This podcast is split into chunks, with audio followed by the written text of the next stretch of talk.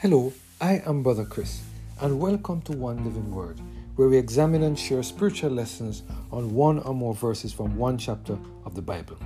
Today we're focusing on the topic Change Me, based on our reading of Genesis 37, verse 31 and 32.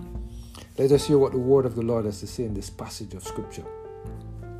And they took Joseph's coat and killed a kid of the goats, and dipped the coat in the blood and they sent the coat of many colors, and they brought it to their father and said, This have we found. Know now whether it be the son's coat or not. Envy and jealousy are two of the most dangerous emotions that we human beings can harbor in our heart.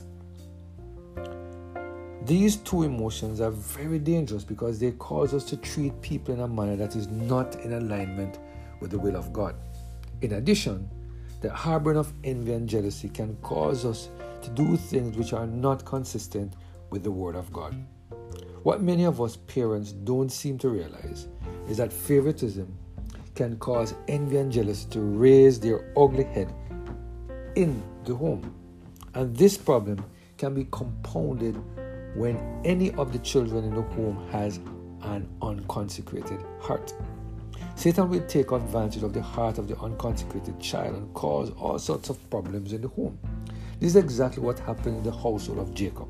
Since Rachel was a favorite wife of Jacob, it would stand to reason that any children she bore would be considered as more important than the other children. Let us take some time to look at what the Bible records in Genesis 37, verse 31 and 32 about the favoritism that was shown by Jacob towards Joseph. The word of the Lord said, And they took Joseph's coat and killed a kid of the goats and dipped the coat in the blood. And they sent the coat of many colors and they brought it to their father and said, This have we found. Know now whether it be thy son's coat or no. Do you see what happened to Joseph as a result of his father's showing favoritism towards him? Do you see what happened to his brothers because their hearts were unconsecrated?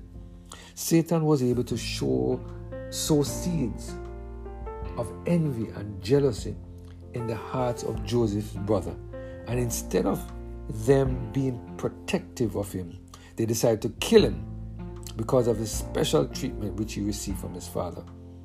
Having not taken the life of Joseph, this didn't prevent his brothers from sliding down a slippery slope of deceit and lies. Do you see how the act of, of Joseph's impact, or the act of Jacob's impact negatively on how his brothers behave? I'm not sure Joseph took the time or Jacob for a matter, took the time to try to understand how his actions of favoritism caused major sibling rivalry in his house. And how could this, his boys, um, behave in a manner that was in alignment with the will of God when they saw that kind of favoritism in their home?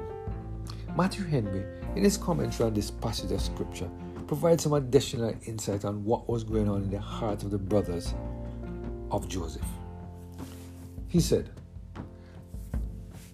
to clear themselves that they might not be suspected to have done him any mischief. Note, we have all learned of Adam to cover our transgression. When the devil has taught men to commit one sin, he then teaches them to conceal it with another.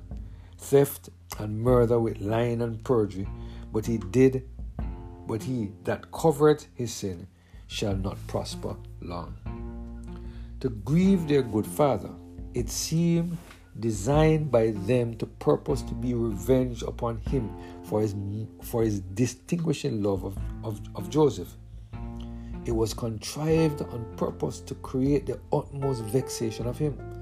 They sent him Joseph's coat of many colors, with one more color than it had had a bloody color.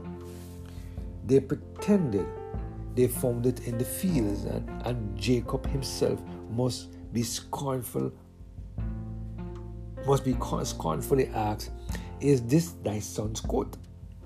Now, the badge of his honor is the discovery of his faith, and it is rashly inferred from the bloody coat that Joseph, without doubt, is rent in pieces. Love is always apt to fear the worst concerning the person beloved. There, there is a love that casteth out fear, but that is a perfect love. End of quote. Only God can help both parents and children to act in a manner that will be pleasing in His sight at all times. Unless we consecrate ourselves to the Lord, both as parents and children, the devil will place temptation in our pathway to pull us away from God. I pray that we will take heed to the lessons in this story and continue to give God total control of every single area of his, our lives. Let us continue to surrender every single area of our lives to the total control of the Holy Spirit so that God can help us to desist from showing favoritism in any form and to anyone. Let us pray. Heavenly Father, thank you, Lord, for reminding us today we need to change our heart. This issue of favoritism, envy, and jealousy. We know, Lord, that these are emotions from the pit of hell. Help us, Lord, to place our hands in your hands so that you can clean up our heart and remove favoritism, envy, and jealousy from it. Thank you, Lord, for your blessing and for the reminder that you have the power to change our hearts, we pray. Through Jesus Christ, our Lord. Amen. Have a blessed and Holy Spirit filled day.